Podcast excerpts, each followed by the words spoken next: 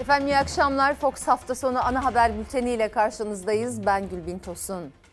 Bu akşam etiketimiz işinize gelince. Pek çok haberimiz var ilişkilendirebileceğiniz. Mesela emekli vekillerin maaşlarının artırılması talebi var. Emekliye verilen zamcık için işinize gelince demek ki kaynak yaratılabilir. Doktora şiddet haberimiz var. İşinize gelince hakkınız ödenmez dediğiniz sağlık çalışanları için hükümet yasada değişiklik yapılması gerektiğini biliyor ama adım atmıyor. Siz de bu etiketle görüşlerinizi paylaşabilirsiniz diyelim ve yeni yılla birlikte yağmur gibi yağmaya başlayan zamlarla başlayalım bültene. Akaryakıta yine zam geldi. Motorinin fiyatı 94, benzinin fiyatı ise 63 kuruş arttı. Doların düştüğü 20 Aralık'tan bu yana dördüncü kez zam yansımış oldu tabelalara. Sürücüler artık araçlarıyla yola çıkmamaya çalışıyor. Akaryakıt zamları İstanbul trafiğini de azalttı. 13 lira 14 lira benzin mi olur? Bir depoyu kaç lirayla dolduracaksın? Kaç para maaş alıyor bir insanlar? Ufacık araba 510 liraya doldu. Nereye kadar gidecek bu bilemiyorum. Ama yani mağdur oluyoruz. 50 liraya gittiğimiz yere 150 liraya gitmeye başladı. Aracınız nerede? Kapının önünde duruyor. Toplu taşımayı tercih ediyor çünkü acayip her gün zam geldiği için. En son gelen zamlar biraz fazla oldu. Son zamla benzinin de motorinin de litresi 14 liraya yaklaştı. 63 kuruş zamla benzin 13 lira 56 kuruş oldu. Motorine gelen zamsa 94 kuruş. Litresi 13 lira 72 kuruşa çıktı. 1 litre akaryakıt 1 dolara denk geliyor artık. Oysa dolar düşünce benzine de indirim bekliyordu sürücüler. Son zam doların düştüğü 20 Aralık'tan bu yana dördüncü zam. Yeni yıl akaryakıt zamlarıyla başlamıştı. Zamlarla devam ediyor. Motorinin litresine 94 kuruş, benzinin litresine 63 kuruş zam geldi. Son zamla birlikte hem benzinin hem motorinin litre fiyatı 14 liraya dayandı. Kaça doluyor bir depo? 9-10 liraya doluyor. 4-5 depo işim gereği dolaşan bir insanım. Mecburum. Şimdi 4500 lira ayda benzinle mi vereyim? Ben hep 50 lira alıyorum. O insanlar bir kendini kandırmasınlar yani. 10 günde 50 lira alıyorsa bu sefer 5 günde 50 lira alıyor. Ben sadece 50 liralık yakıt alıyorum diyen bir sürücüyü düşünelim. Geçen sene bu tarihlerde 50 liranın karşılığında 7 litre benzin alırken aynı sürücü bugün 50 liranın karşılığında 3,5 litre civarında benzin alabiliyor. Kaybı ise tam yarı yarıya. Araç sayısında da azalma var, e, alımda da azalma var. TL bazında aynı gibi gözükse de ama litre bazında düşüyoruz. Zamlar yakıt tüketimini de azalttı. Bu durum İstanbul trafiğine de yansıdı. Yollar en yoğun saat dilimlerinde bile boş. Hafta içinde özellikle saat 18 civarında %65-70'lerin üzerine çıkarken e, son bir hafta e, boyunca %50-%55'ler civarında seyretti. Bunun asıl nedeni akaryakıta yapılan e, zamlar. Bizim elimizdeki veriler de bu düşüşü gösteriyor. Mecidiyeköy'den Bakırköy'e eskiden 1,5-2 saatte gelirken şimdi 50 dakikaya düştüm. İnsanlar arabasını kullanamıyor. Çıkmıyor kesesini düşünüyor. Ya da komşular anlaşıyor. Beni de işe bırak sen git bu hafta ben seni götüreyim. Yarın sen beni götür. 55 litrelik bir aracın deposu son zamla 745 liraya doluyor artık. Üstelik zamlarla birlikte ÖTV de geri döndü. Birçok sürücü maliyet katlandığı için işe aracıyla değil toplu ulaşımla gidip gelmeye başladı. Tabii ki park yerinde evin önünde bekliyor yani. Kullanamıyoruz. Son zamanlarda akaryakıta çok zam olduğundan dolayı metrobüsüne gidip geliyor. Metrobüs biraz daha kalabalıklaştı eskisine göre. Son zamlardan sonra daha farklılaştı. Yeni yılda taksi ücretlerine de zam gelmişti. Ancak üst üste gelen akaryakıt zamları onların da kazancını düşürdü. Depolarını doldurmak için harcadıkları para bir günde 50-55 lira arttı. Dünle bugün arasında 1 lira fark etti. Yakıt bu şekilde olmasaydı zam da gelmeseydi bizim için daha iyiydi. Siyaset zamları konuşmaya devam ediyor. Muhalefet hayat pahalılığı ve yüksek enflasyon konusunda iktidarı sert sözlerle eleştirirken Cumhurbaşkanı Erdoğan kurdaki müsilajı sildiğimiz gibi enflasyondaki müsilajı da kaldıracağız dedi. TESK Başkanı Bendevi Palandöken ise gıda ürünlerinden alınan KDV için hükümete seslendi. Ekmek alırken vergi ödüyorsunuz. Musluğu açarken vergi ödüyorsunuz. Madem ki ben vergi veriyorum, benim açlığımı giderme, benim yoksulluğumu giderme devletin görevidir. Fahiş fiyat artışları ve yükselen enflasyon yüzünden vatandaşımızın canının yandığını da biliyoruz. Kurdaki müsilajı temizlediğimiz gibi enflasyondaki müsilajı da en kısa sürede ortadan kaldıracağız. 2022'nin kendi zamları geliyor. Bakın bu Ocak ayında korkunç bir enflasyon daha çıkacak. Yani muhtemelen Ocak sonunda TÜİK bile %40'ın üzerinde bir rakam açıklamak zorunda kalacak. Yeni yılın ilk saatlerinde elektrik, doğalgaz, vergi, harçları, akaryakıta gelen yüksek zamlar eleştirilirken bir hafta geçti benzin ve motorine ikinci zam da geldi. Cumhurbaşkanı vatandaşımızın canının yandığını biliyoruz dedi. Muhalefet tepkili. Akaryakıta son bir yılda 46 kez zam geldi ve eskiden kuruş kuruş gelen zamlar artık lira geliyor. Hükümet ardı ardına akaryakıta getirdiği zamlarla büyük şehirlerdeki trafik sorununu çözecek gibi görünüyor. El insaf. Sosyal devlet fakirin fukaranın yanında olan devlet demektir. Vatandaşı ezmeyen devlet demektir. Fahiş fiyat artışlarıyla insanımızın alım gücünü düşürenlerin de gözlerinin yaşına bakmayacağız. Laflara baksak ekonomimiz şaha kalktı. Peki ya gerçekler? Benzin ve motorine yine zam geldi. Millet her gün daha fazla fakirleşiyor. Sandık gelecek ve siz gideceksiniz. CHP lideri Kemal Kılıçdaroğlu İstanbul'da Roman vatandaşlarla buluştu. Hayat pahalılığı, geçim sıkıntısıydı gündem. Tablo düşündüğümden daha ağır. Ne olacak?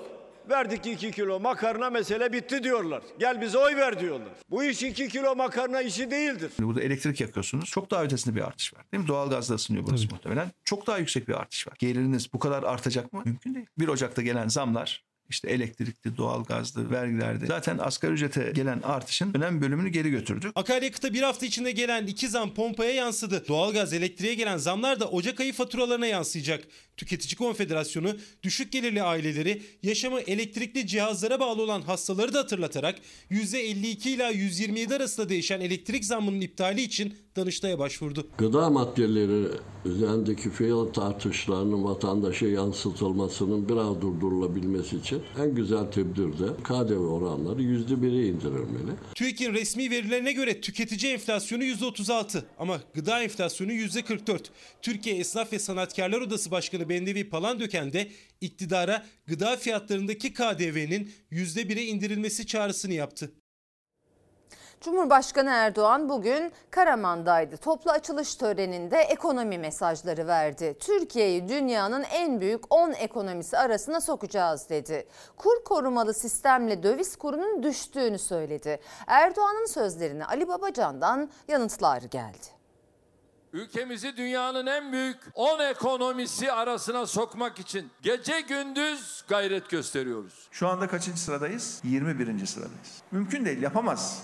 Yapamayacaklar. Her gün kendi kafanızda uydurduğunuz teorileri test ederek bu koskoca ülkenin ekonomisini yönetmeye çalışırsanız sonu büyük bir hezimet olur. 20 Aralık'ta ne yaptık? Ne oldu? Döviz aşağı inmeye başladı mı? Ve 20 Aralık bir dönüm noktası oldu. O gece ne kadar sattılar? Sadece Aralık ayında ne kadar satmışlar? Merkez Bankası'nın bilançosundaki döviz rezervi eksi 47'den eksi 64'e düşmüş. Demek ki ne kadar? 17 milyar dolarlık dövizi satmışlar. Ve gizli saklı yapmışlar bunu. Cumhurbaşkanı Erdoğan kurdaki düşüşün nedeni kur korumalı sistem ve yeni ekonomi modeli derken Babacan Merkez Bankası'nın arka kapıdan döviz satışı yaptığı iddiasını sürdürdü.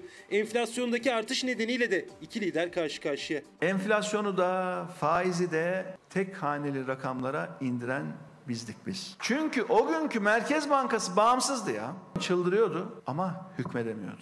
Türkiye tarihinde enflasyonla en büyük mücadeleyi veren, enflasyonu en düşük seviyelere indiren yönetim biziz. Ben kendisine diyorum ki ya bu eskinin başarıyla övünüp durmayı bırak da şu anda tek yetkilisin değil mi? Elini tutan yok. Hadi yap. Hadi düşür enflasyonu. Enflasyonu Allah'ın izniyle daha da düşüreceğiz. 2017'de başlıyor. 2020'de tek haneli rakama faiz de enflasyon da gelecek. 2020'nin sonuna geldik bu arada. Olmuyor Son ama dönemde düşmüyor. tek haneli rakamlara düşürmekte kararlıyız. Maşallah. Gerçekten çok kararlı ya. Ama öyle ben kararlıyım demekle olmuyor bu iş. Arkadaş olmuyor işte. Basketbolda bir tabir var ya. Triple double. Erdoğan ne yaptı? Kurda da, enflasyonda da, faizde de çift taneleri gösterdi. Ve resmen triple double yaptı.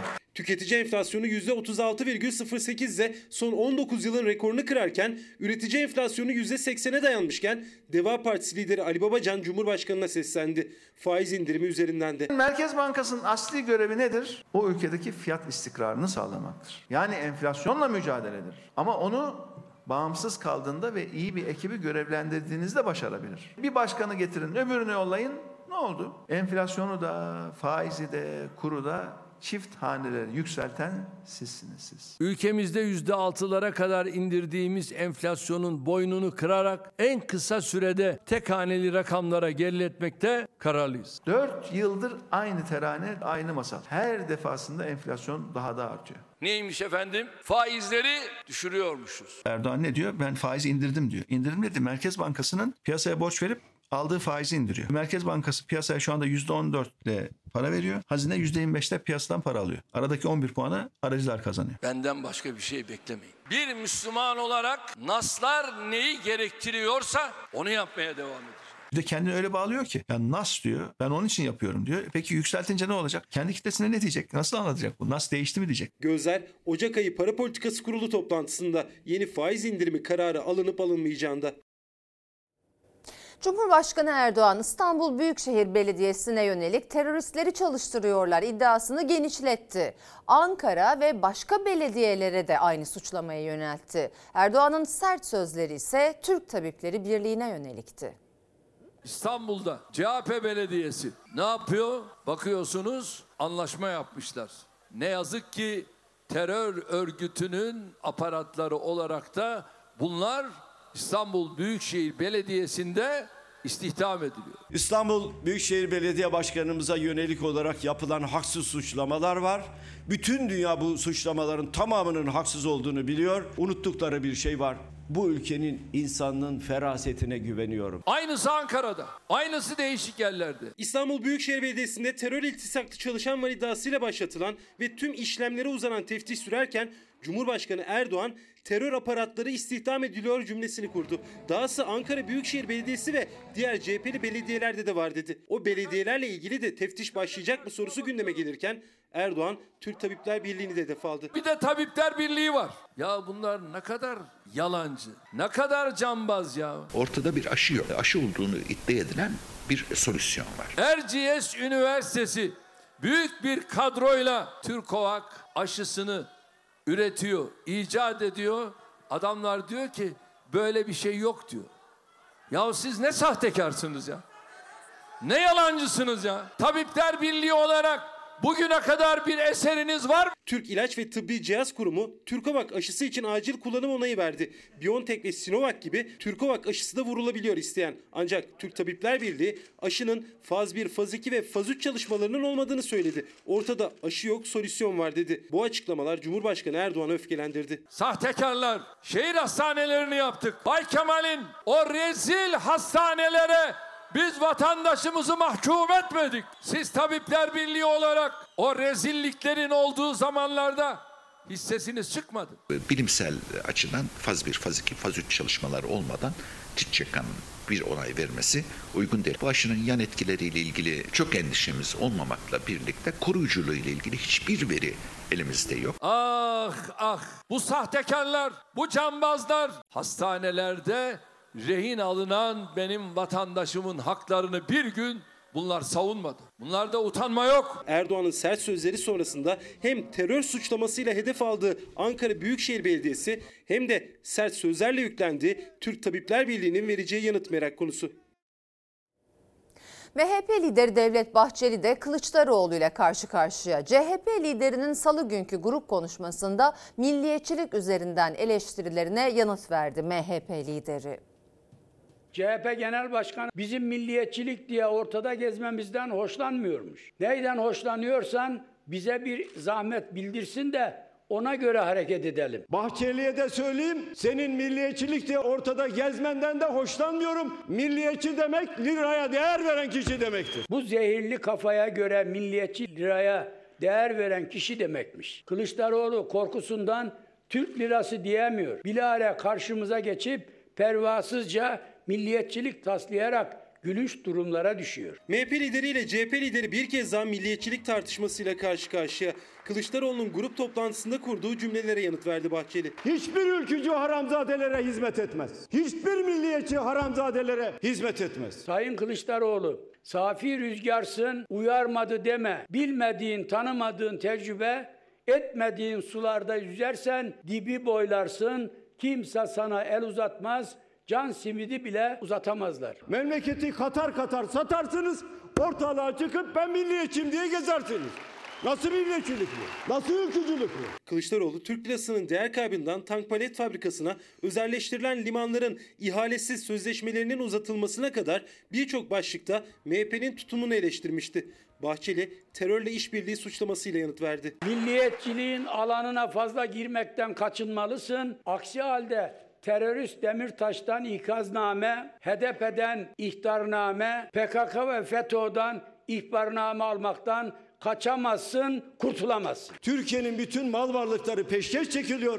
Tank palet dahil olmak üzere. Ama kendisini milliyetçi ve ülkücü olarak kabul eden çakmalar sözde efendim işte biz buna karşıyız. Yok efendim karşı değil. Her türlü desteği veriyorlar. Sen idrak edemezsin. Zira ederi bir dolar olan şerefsizlerle aynı kütlendesin, aynı kümedesin, aynı kümbettesin, aynı küllüktesin. MHP lideri muhalefetin sokak hareketi başlatacağına yönelik iddiayı da sürdürdü. Erdoğan sokağa çıkarsanız Cumhur İttifakı olarak kovalarız demiş. Muhalefet Cumhur İttifakı'nı gerilim ve kutuplaştırma yaratmakla eleştirmişti. Zamları, enflasyondaki artışları sokak tepkisiyle birleştirip Türkiye'den bir Kazakistan çıkarmayı mı düşünüyorsunuz? Sokakta gelecek planlayanlar buna pişman olacaklardır. Özel çatışma alanı yaratmak istiyorlar. O tuzağa düşmüyoruz. Biz tam tersine sakin, sabırla seçim sandığını bekleyeceksiniz. Gideceksiniz, oyunuzu kullanacaksınız. Otoriter yönetimi oylarınızla değiştireceksiniz diyoruz. Nokta. CHP Genel Başkanı sanki bağ bağışlar gibi sokağa çıkmayacağız diyor. Sayın Kılıçdaroğlu geçiniz bu beylik lafları. Sokağa dökülseniz ne yazar, dökülmeseniz ne çıkar? Sandık diyorsanız 2023 yılının Haziran ayını bekleyeceksiniz. Bir yanda sokak eylemleriyle değil sandıkla iktidar değişecek diyen muhalefet, diğer yanda değişimi sokakta aramaya çalışıyorlar diyen Cumhur İttifakı. 3 seçim önce söz verilen ancak bir türlü çıkarılmayan 3600 ek gösterge kanunu için Çalışma Bakanı Vedat Bilgin bu yılın sonuna tamam dedi. Bakan Bilgin polis, öğretmen, hemşire ve din görevlileriyle birlikte devletteki diğer memurları da kapsayacağını söyledi. Ek göstergenin memur, müdür, daire başkanı gibi görevlere göre kademeli değişeceğini anlatan Bilgin emeklilikte yaşa takılanlara ise yine yeşil ışık yakmadı. O meslek gruplarının tamamı vardır. Başka şeyler de var. Çalışmamızda onlar da var. Onları burada açıklamayayım ama sosyal paydaşlarımızla bu yılın içinde e, bitecek o. Polis, öğretmen, hemşire, din görevlisi için verilmişti söz. Ama kamuda çok sayıdaki meslek grubunun da dahil edileceği şekilde hazırlanacak 3600 ek gösterge düzenlemesi. Maaş artışı ve kıdeme göre dengenin sağlanacağını CNN Türk Televizyonu'nda Çalışma Bakanı Vedat Bilgin açıkladı. Diyelim ki polis memuru 3600 oldu. Hemşire ama il sağlık müdürü 3600. O da 3600 olacak. Müftü 3600. Din görevlisi de 3600. Dengesizlikleri giderecek. Başka ara kademeler de koyarak daha adil olacak. 3600 ek gösterge konusu gündeme geldiğinde memur ve daire başkanlarının maaşlarının eşitlenmesi tartışmalara neden olmuştu. Adaletsizlik ortadan kalkacak dedi Bakan Bilgin. Yani memura 3600 gösterge verildiğinde daire başkanları ve daha üst görevdekilerin göstergeleri de kademeli olarak artacak. Statüler arasındaki farklılaşmayı yani İçişleri Bakanlığı da- daire başkanı 3600, polis memuru 3600 bu olmaz. Bu adaletsizlikleri giderecek bir düzenlemeyi, kapsamlı bir düzenlemeyi yapıyoruz. Milyonlarca kamu görevlisinin emekli maaşlarını ve emeklilik ikramiyelerini etkileyecek ek göstergenin hayata geçirilmesi için iktidar yıl sonu diyor. Milyonlarca emeklilikte yaşa takılan için de konuştu Çalışma ve Sosyal Güvenlik Bakanı. EYT ile ilgili bir düzenlemenin yakın zamanda olmayacağını söyledi. Bize haksızlık yapıldı diyorlar. Bizim önümüzdeki çalışma programı içerisinde bunlar var.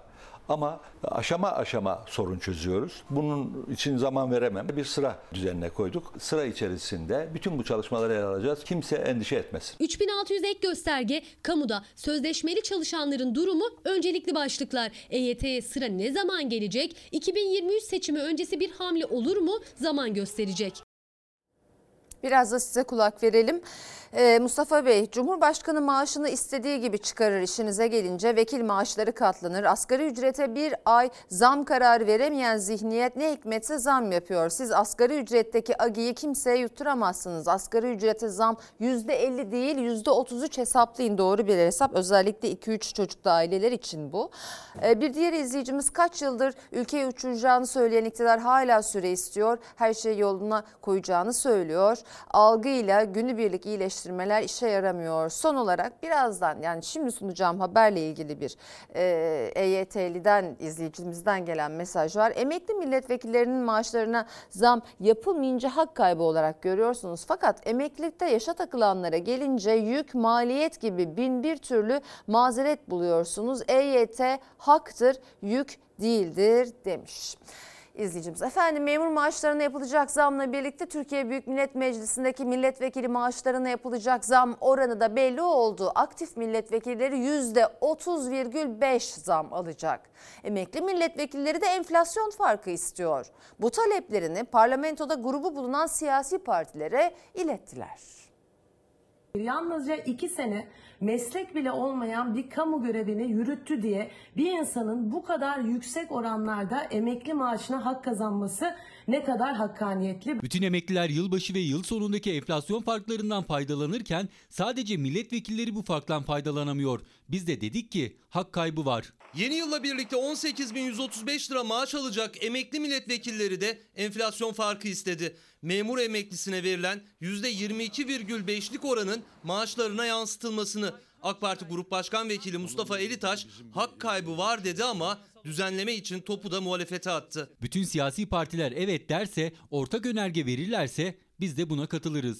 25 bin lira olan milletvekili maaşı 2022'de %30,5 artışla 32.625 liraya yükseldi. Artış 7.625 lira. Yani en düşük emekli maaşının 3 katı zam geldi vekil maaşına. Eski milletvekili AK Partili Şamil Tayyar parlamentoya seslendi.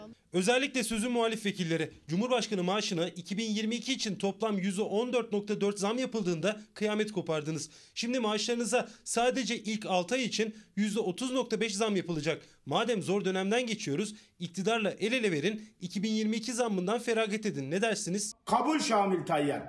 Cumhur İttifakı olarak sayınız yetiyor. Getirin kanun teklifini. Evet diyoruz. Milletvekili maaşlarına zam yapılmasın. Yüreğiniz yetiyorsa, samimiyseniz getirin kanunu meclise. Evet oyu bizden. Milletvekili maaşına %30,5'lik artış yansıyacakken Parlamenterler Birliği de emekli vekillerin maaş zammı için partilerin kapısını çaldı. Milletvekili emekli maaşı 2022'de 40.300 lira olan Cumhurbaşkanı'nın emekli aylığının %45'i kadar yani 18.135 lira. Parlamenterler Birliği emekli vekiller için enflasyon farkı istiyor.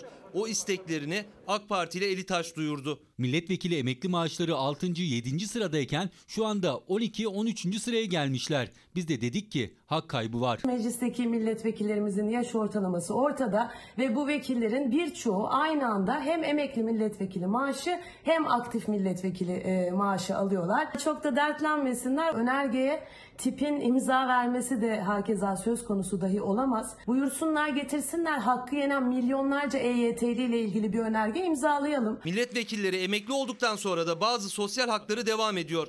Bakmakla yükümlü oldukları birinci derece yakınlarının özel ya da kamudaki tüm sağlık hizmetleri meclis tarafından karşılanıyor. AK Partili Elitaş tüm partiler evet derse emekli vekillere enflasyon farkı içinde yasayı çıkartırız dedi. Türkiye İşçi Partisi hayır oyunu sesli dile getirdi. Diğer muhalefet partileri sessiz. Maaşı en yüksek memur maaşına endeksi olduğu için ilk 6 ay %30.5 zam alacak kim aktif vekillerin maaşı Cumhurbaşkanı maaşına endeksi olduğu için yılda bir kez %14.4 zam alacak emekli vekilleri tartışmaya açması şaka gibi. Gelin hepsini sıfırlayalım. Var mısınız? AK Partili eski milletvekili Şamil Tayyar emekli ve mevcut tüm vekillere yapılacak zamlar sıfırlansın diyor. İktidar ve muhalefetin ne yapacağı merak konusu. Parlamenterler Birliği emekli vekillerin maaş zammı için partilerin kapısını çalmış. İyi de zaten ömür boyu her yıl artan Cumhurbaşkanı maaşının %45'ini alıyorsunuz.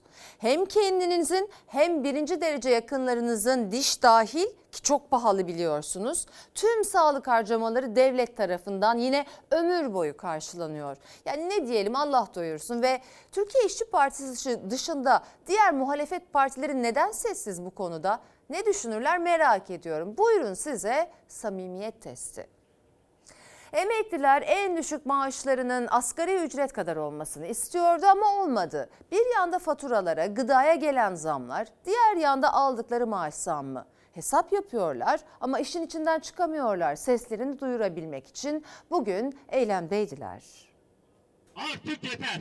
Reform dediğiniz bütün düzenlemeleriniz emeklerin cebine el atmaktan öteye geçemedi. Geçen sene 10 kilo zeytinyağı aldım. 320 lira para verdim. Bu sene 5 kilo zeytinyağı aldım. 330 lira para verdim. İki yağın arasındaki farkı gördüğüm zaman benim 3 bin lira maaşım 1,5 milyona indi. 2006'da asgari ücretin iki katıydı benim emekli maaşım. O zaman asgari ücret 416 civarı ben 870 lira emekli maaşı alıyordum. ay sonunu nasıl getir, e, denk getireceğiz diye matematik öğretmeninden daha çok uğraş veriyoruz. Matematik öğretmenleri bizim yanımızda gerçekten sınıfta kalır. Emekliler geçim derdiyle birer hesap uzmanı oldu. Kira, faturalar, gıda hepsi zamlandı. Emekli ise %25,5 zam alabildi. Çalışma Bakanı en düşük emekli maaşı üzerinden yaptı hesabını. %67'lik zamla 2500 liraya yükseltildiğini anlattı. Ancak o rakamda asgari ücretin de açlık sınırının da çok altında. Emeklilerin en düşük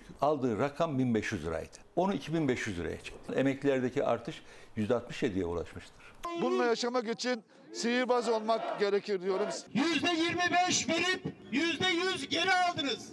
Bizleri 2500 lira maaşa mahkum ettiniz. Emekliler bir kez daha seslerini duyurmak için sokaktaydı. Gerçek enflasyonun maaşlarına gelen zamdan çok daha fazla olduğunu söylediler. Bana e, gelen zamı falan hesaplamıyorum ben. 2022 yılında cebimden ne kadar gidecek onun hesabını yapmaya çalışıyorum. Bunlar e, zam gelmeden önceki faturalar. Geçen ay 900 lira sadece yakıt faturalara verdik. Geldi. Bu sene şimdi Bunlar elektrik, su, doğalgaz. Evet ama yeni gelecek zamlarla herhalde bu sene bu ay 1800 lira falan para ödeyeceğim galiba. En az asgari ücret olması gerekiyordu. Önümüze bir sadaka attılar. 173 lira elektrik geldi bana. Tek kişi olmama rağmen. 143 lira su parası geldi. 400 lira doğalgaz geldi. O da geçen ay. Elektriğinde, suyunda hepsinin zamlarıyla gelecek. Askeri ücretin e, enflasyonun daha üstünde bir e, zam bekliyorduk. Emeklinin zam talebi en düşük emekli aile olan 1500 liranın asgari ücrete ulaştırılmasıydı. Yeni zamla 2500 lira oldu en düşük emekli aylığı. Yeni asgari ücretle aradaki makas daha da açılınca zamlı giderler karşısında daha da çaresiz kaldı emekli. 2000 lira kira, 1000 lira zaten faturaya yetmiyor. Bu fatura hesabını yaptım 1500 lira. Emekliler taleplerini sıraladı. Elektriğe, doğalgaza gelen zamların geri çekilmesini istedi. Geçim derdi sona erene dek mücadele etmekte kararlılar. Emeklilere yılda 4 maaş ikramiye için doğalgaz, elektrik ve ulaşıma yapılan son, son zamların geri alınması için mücadele edeceğimize Emrah Kurtcephe 21 yıllık esnaftı ancak o da birçoğu gibi maliyetlerin altından kalkamadı. Lokantasını kapatmak zorunda kalan Emrah Kurtçebe komşu esnafın yanında asgari ücretle çalışmaya başladı. Fox muhabiri Derya Özcan ve kameraman Tamer Gonca 21 yıldır patronken son 2 aydır işçi olan Kurtçebe'yi dinledi. Ben 21 senelik Bakırköy'ünde esnafım ve 21 senelik dükkanımı kapattım. Kapatmak zorunda kaldım. Yanımda çalışan 5 tane eleman, ailemden de 3 kişi vardı. 21 senelik emeğim hepsi gitti. Dükkanım hemen şurada zaten 15 metre ileride. O dükkanı kapatmak zorunda kaldım. Buraya da gelip çalışmak zorunda kaldım. Ben e, işletme sahipliğinden şu anda işçiliğe düşmüşüm. E, zor da olsa mecbur. 21 yıllık emeğim dediği ekmek teknesini kapattı Emrah Kurtçebe. İşverendi, şimdi çalışan oldu. Maliyet artışlarına, kiralara, faturalara gelen zamlara daha fazla dayanamadı. Mecburen iş yerini kapatmak zorunda kaldı. Bunu peynirinden tutun, etinden tutun, tavuğundan tutun, ekmeğine kadar. İşin içinde çıkamadık. Çıkamayacağında elimizde avucumuzda olan her şeyi de verdik bu defa. Ona da yetişemedik. Yetişemeyince de haliyle dükkanı kapatmak zorunda kaldık. Mal sahiplerin kira yüksekliği, rayışlar. Masrafların artışı, sigortaların artışı. Yani bardağı taşıran son iki aydır, son iki aydır da dükkanı kapatıp Emrah Kurtçebe bu lokantada işveren de ancak artan maliyetlerin altından kalkamayınca dükkanını kapatmak zorunda kaldı. Yanında çalışan 5 kişi de işsiz kaldı. Şimdi hemen 15 metre ileride başka bir lokantada asgari ücretli bir çalışan oldu. 21 senelik emek gitti hiçbir şeye yetişemedik. Kiralardan tut faturalara kadar. 5 tane de insan bizde ekmek yiyordu. Onlar da gitti. Biz de haliyle bir daha işçilik yapmaya başladık. Ailesi çocukları için sıfırdan bir düzen kurdu kendine. Kendi lokantasının bulunduğu sokakta komşu esnafın yanına işe girdi. Maaşı asgari ücret. Yani bir iş verenken işçi durumuna düşmen, askeri ücrete talip olman, e 4000 şimdi bir askeri ücret ama bugün 5 litre yağ olmuş 150 TL. Geçinemiyoruz ama mecbur en azından ayakta kalmaya çalışıyoruz. E çoluk çocuğumuz var, geçim mecburiyetimiz var, 3 tane öğrencimiz var. Yetmiyor ama mecburum diyor. Yılların esnafı şimdilerde asgari ücretle ayakta kalma mücadelesi veriyor. Faturalar zaten hiçbir şey diyemiyoruz. Benim 2000 verdiğim yerde 4000 fatura geldi. De hepsi yani. Zamın gelmeyen hiçbir şey yok. O da haliyle bizim gibi esnafları vurdu. E düştüğümüz hallerde belli. 21 senelik emek gitti. Bakalım Allah sonumuzu hayır eylesin. Şu anda sıkıntılar içindeyiz. Bunu bilen de hiç kimse yok. Sayın seyirciler en temel ihtiyaca damacana suya da zam geldi. Son 3 ayda zam oranı %30'u aştı.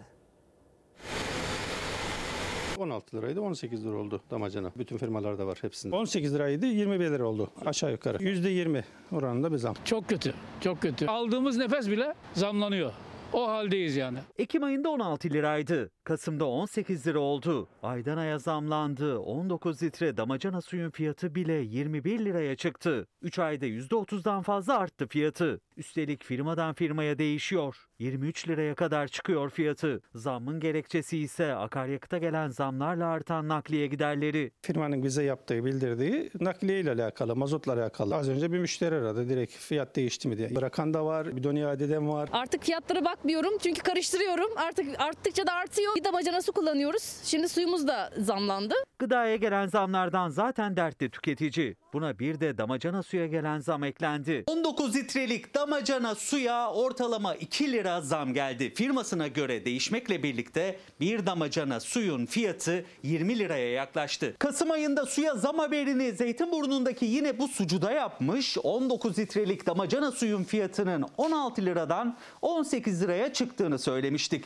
Son zamla birlikte damacana suyun fiyatı 21 liraya yükseldi ki bazı firmalarda bu rakam 23 liraya kadar yükseliyor. Bize diyorlar ki git rastgele çeşmeden su iç.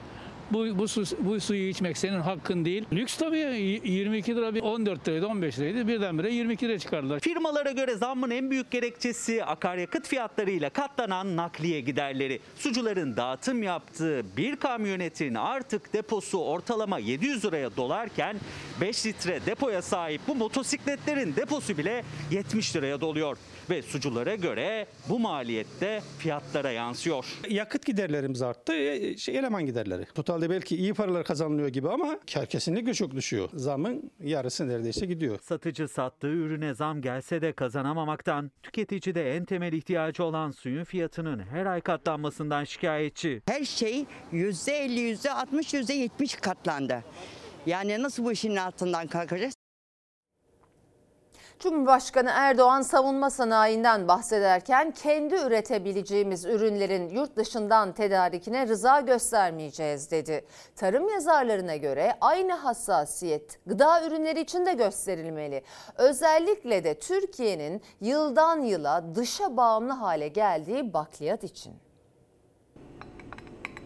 Alıyordum 10 lira, 15 lira, şimdi olmuş 40 lira. O eskideydi. Hatta şimdi çorba da kaynatamıyoruz. Bunlar bizim en başta gelen yiyeceklerimiz. Bir kilosu 35 lira bunun. Ben yani yemin ediyorum marketten ağlayarak geldiğim de oluyor. Korkuyorum geçinemeyeceğim diye. Tüketicinin geçim korkusunu katlayan bakliyat fiyatları son 2 ayda ortalama %50 zamlandı. Sebebi tarım uzmanlarına göre dışa bağımlılık. Cumhurbaşkanı Erdoğan'ın savunma sanayi ile ilgili konuşurken kurduğu cümlelerin tarımda da geçerli olmasını istiyorlar. Kendi üretebileceğimiz ürünlerin yurt dışından tedarikine rıza göstermeyeceğiz. Türkiye 1990'lı yıllara kadar dünyanın en önemli bakliyat üreticisi ülkelerinden birisiydi. Mercimek de üretebilir, Nohut da üretebilir, buğday üretebilir. Erdoğan kendi üretebileceğimizi ithal etmeye rıza göstermeyeceğiz dedi. Tarım yazarı Ali Ekber Yıldırım'a göre aynı yol haritası bakliyatta da izlenmeli. Çünkü Türkiye kendi kendine yetebilen bir ülkeyken Kanada'dan mercimek, Hindistan ve Arjantin'den nohut, Meksika'dansa kuru fasulye ithal ediyor. Dövize bağımlı bu ürünlerin fiyatı günden güne artıyor. Bakliyat grubunda %40, %50 bir artış oldu 2 ay içerisinde. Biz dövizle çalışmıyoruz burada. Biz Türk lirasında çalışıyoruz. Ama bunu şimdi dövize endeksli satış yapıyorlarsa o zaman baştan çiftçinin hayatını bitirmeyecektiler. Tarım ve gıda en az savunma kadar önemli deyip tarımda hiçbir şey yapmamak bugün Türkiye'yi bağımlı hale getirmiştir. 60 lira et 40 lira fasulye ise nasıl olacak bu iş? Zaten alamıyordu. Bundan sonra hiç alamadık zaten. %50 daha insan insan alamaz. 5-6 kilo eskisi gibi alıp da eve koymak doğru yapamayız. Artık ne bulursak yiyoruz. Fakir öyle, gariban öyle. Bakliyat grubunda Aralık ayında ciddi anlamda bir fiyat yükselişi oldu. 29.95'e sattığımız mercimek e, Kasım ayında 17-18 lira civarındaydı. Dolar kurundaki artışla birlikte ithal bakliyatlardaki fiyatlar artıyor ancak yerli de yerinde durmuyor. Örneğin kırmızı mercimek. Kasım ayında 17-18 liralara satılan kırmızı mercimeğin bugünkü fiyatı 30 lira. Hemen yanındaki kuru fasulyeye baktığımızda ise Kasım ayında 27 liraya satılan kuru fasulyenin bugünkü satış fiyatı 42 lira. Temel ihtiyaç diyoruz ya mesela. Alamıyoruz. Şimdi e, kuru fasulye e, lükse bindi. Maalesef. Şu an 24 lira olan normal pilavlık pirincimiz e, Kasım ayında e, 17-18 liraya satıyorduk. Şu an 31 liraya sattığımız nohut e, Kasım ayında 22, 23, 24 lira fiyatındaydı. Tüketici tabii ki e, haklı olarak fiyatların yüksek olduğunu söylüyor. Tüketici hala fiyatların düşmesini bekliyor. Pek umudu kalmış gibi de değil. Eskiden kuru fasulye fakir yemeğiydi.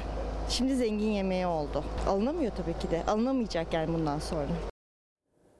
Tarım yazarı, ziraat yüksek mühendisi Gazi Kutlu'dan aldığım verilere göre efendim buğday Rusya'dan, mısır ve arpa Rusya ve Ukrayna'dan, pirinç Çin ve pa piris, pirinç Çin ve Pakistan'dan, ham ayçiçek yağı Rusya'dan, nohut da Rusya'dan, kuru fasulye Kanada ve Arjantin'den, mercimek ise Kanada'dan ithal ediliyor. İthal ediyoruz.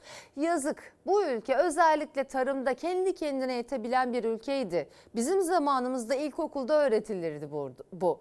Nereden nereye? İşinize gelince yerli ve milli sadece demek ki. Sayın seyirciler koronavirüs hız kesmiyor. Omikron varyantı çok hızlı yayılıyor. Sağlık Bakanı'ndan bu varyantın daha az hasta ettiğine yönelik bir veri olmadığı açıklaması geldi. Bakan Koca tedbirleri asla ihmal etmeyin diyor. Hastaneye yatışlar yavaş yavaş artmaya başladı. Özellikle aşısız grupta veya bağışıklığı yeterli olmayan grupta gerçekten şiddetli akciğer bulgularıyla hastalık seyretmeye devam ediyor. Yani bizim korkumuz da oydu zaten. Salgının başından beri hiç görmediğimiz günlük vaka sayılarına ulaştık. Dünyada dün itibariyle 2,5 milyonu geçen vaka sayısı oluştu. Bu daha önce en yüksek piklerde gördüğümüz vaka sayılarının iki katından daha fazla. Omikron çok hızlı yayılıyor. Son 24 saatte 157 hasta yaşamını yitirdi. 63.214 yeni vaka var. Hayat Eve Sağır uygulamasında İstanbul'daki vaka yoğunluğu her ilçede kırmızıya döndü. Bu varyantın diğer varyantlarla karşılaştırıldığında daha az hasta ettiğini söyleyebilmek için elimizde yeterli veri yok. Hastalığı hafif geçiririm düşüncesiyle tedbirleri asla ihmal etmeyin. Somut ve yakın bir tehdit olarak artık virüste karşı karşıyayız. Omikron çok kolay bulaşıyor, çok kısa sürede bulaşıyor ve hızlı bir şekilde yayılıyor. Dikkatli olmamız lazım. Aşısızlarda belki de en az delta kadar hasta edici bir virüs. Aşısı tamamlanmamış olan bireylerin hemen aşı yaptırmaları gerekiyor. Bu dalgayı en az hasarla atlatmak için bireysel önlemleri mutlaka almaları gerekiyor. Bireysel önlemlerin başında aşı ve maske geliyor. Sağlık Bakanı Fahrettin Koca da tedbirlerin ihmal edilmemesi gerektiğini söyledi. Kısaltılan izolasyon süresi ve aşılı temaslılarda karantinanın kaldırılması aşının önemini bir kez daha ortaya koydu.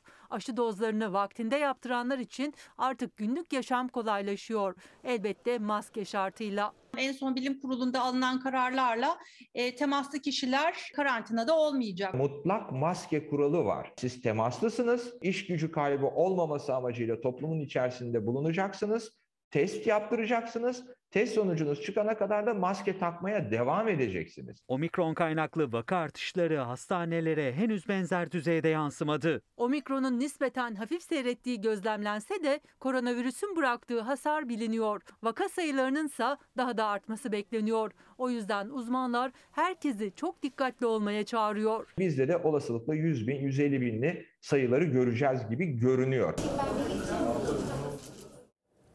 Efendim Doktor Yusuf Er Yazgan demiş ki sayın vekiller işinize gelince 3 hafta önce davulla zurnayla hekimlere zam yaptık dediniz, şov yaptınız, sonra erteledik, sonra da gündemden çıktı dediniz. Alenen kamuoyu önünde dalga geçildi, hakkımızı helal etmiyoruz, sonuna kadar arayacağız diyor. Türkiye Büyük Millet Meclisi Genel Kurulu'nda etiketleyerek ve sağlık çalışanlarının bir diğer önemli sorunuyla devam edeceğiz. Doktora ve sağlık çalışanlarına şiddetin önü alınamıyor. İki günde üç doktor daha saldırıya uğradı. Bahaneler farklıydı ama hem kanunen hem fiziken korunmayan doktorların uğradığı saldırılar benzerdi. Saldırganlardan biri doktorun masasındaki mermer isimlikle doktoru başından yaraladı. Sağlık Bakanı Fahrettin Koca bu saldırı için insanlık dışı dedi.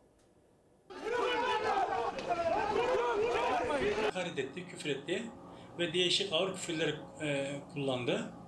Ben de ona odadan çıkmasını e, söyledim. Odadan çıkarken daha ağır, ağır küfürler etti. Koridordan koşarak gelip bana saldırdı. Yumrukla saldırdı. İstanbul, Gaziantep ve Balıkesir. İki günde 3 ayrı ilde 3 doktor hasta ve hasta yakınlarının saldırısına uğradı. Sağlık Bakanı Gaziantep'teki saldırı için insanlık dışı dedi. İstanbul Üsküdar'daki saldırının nedeni ise usulsüz rapor isteyen koronavirüs hastalarıydı. Kurallara uyulması gerekli bir uyarı. Buna karşı başvurulan şiddet ise insanlık dışıdır. İş yerinden kendilerine rapor almaları söylenmiş. Benden rapor istediler. İsteklerin usulsüz olduğunu, raporu e, test oldukları, hastane almaları gerektiğini söyledim.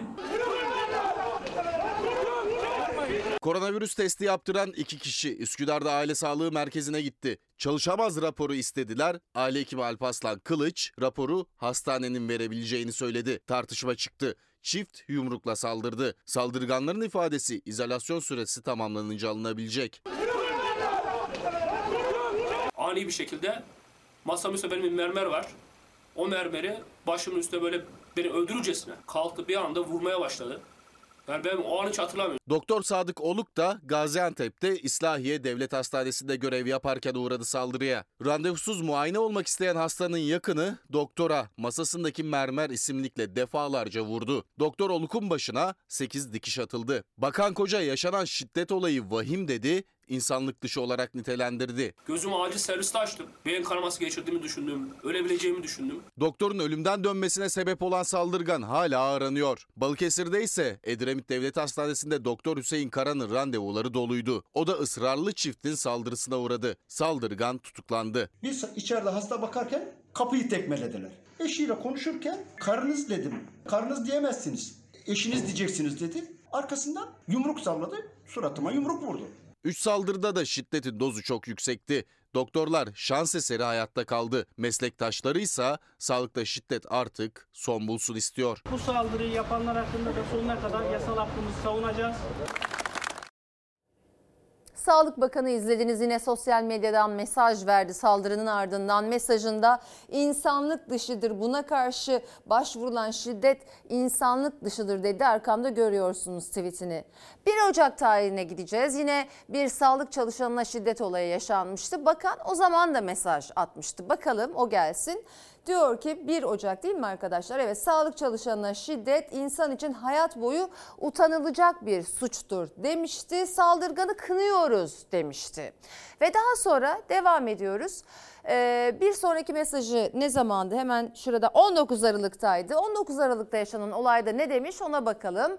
Ee, failin serbest bırakılması hepimizi yaraladı. Başlatılacak yasal sürecin kararlı takipçisi olacağız demişti. Efendim hep mesaj sosyal medyadan mesaj veriyor Sağlık Bakanı bile. Yani illa sosyal medya baskısı mı lazım? Dilimizde tüy bitti. Sağlıkta şiddet yasasında cezanın paraya çevrilmesi, hükmün ertelenmesi olmamalı diye. Ha bu arada doktorlarımızın çoğunun yabancı dil kurslarında olduğunu biliyorsunuz değil mi? Ülke dışında çalışmak için yakında kendimize bakacak doktor bulamayacağız ona göre. Sayın seyirciler, Amerika'da mühendisler eskiyen stadyumu yenilemek için kontrollü yıkım gerçekleştirdi. Yıkım vatandaşlar tarafından film gibi izlendi.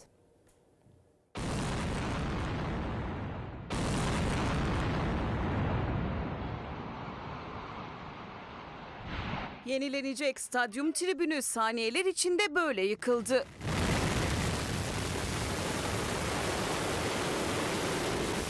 Amerika Birleşik Devletleri'nde Oregon Üniversitesi Amerikan futbolu oynanan stadyumu güvenli olmadığı gerekçesiyle yenileme kararı aldı. Mühendisler kontrollü yıkım için batı tribününe 100 kilo patlayıcı yerleştirdi. Halk yıkımı izlemek için toplandı. Polis çevrede geniş güvenlik önlemleri aldı. Mühendisler gerekli kontrollerin ardından patlayıcıların düğmesine bastı. Tribün saniyeler içinde yerle bir oldu. Yıkımla birlikte havaya dev bir toz bulutu yükseldi. Üniversite yönetimi tribün yenileme projesi için 153 milyon dolar harcanacağını duyurdu.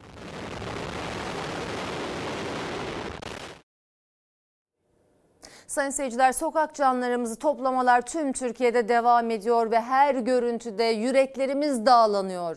Allah'ın bu sessiz kulları için yarın ülke genelinde birçok dernek tarafından basın açıklamaları yapılacak. Saat 13.30'da 13.30'da ortak basın açıklaması yapılacak iller var. İstanbul Kadıköy Rıhtım, Ankara Yeni Mahalle Barınağı, İzmir Kıbrıs Şehitleri Caddesi, Zonguldak Madenci Anıtı önü, Eskişehir Büyükşehir Belediyesi önü, Aydın Büyükşehir Belediyesi Merkez Barınağı, Antalya Talos Meydanı Kale içi, Edirne Keşan Barınak önü, Afyon Zafer Müzesi önü. Sokak hayvanları sahipsiz değildir diyorsanız bu şehirlerde de değilseniz siz de en yakınınızdaki barınağa gidebilir sesinizi duyurmaya çalışabilirsiniz efendim. Şimdi ara zaman.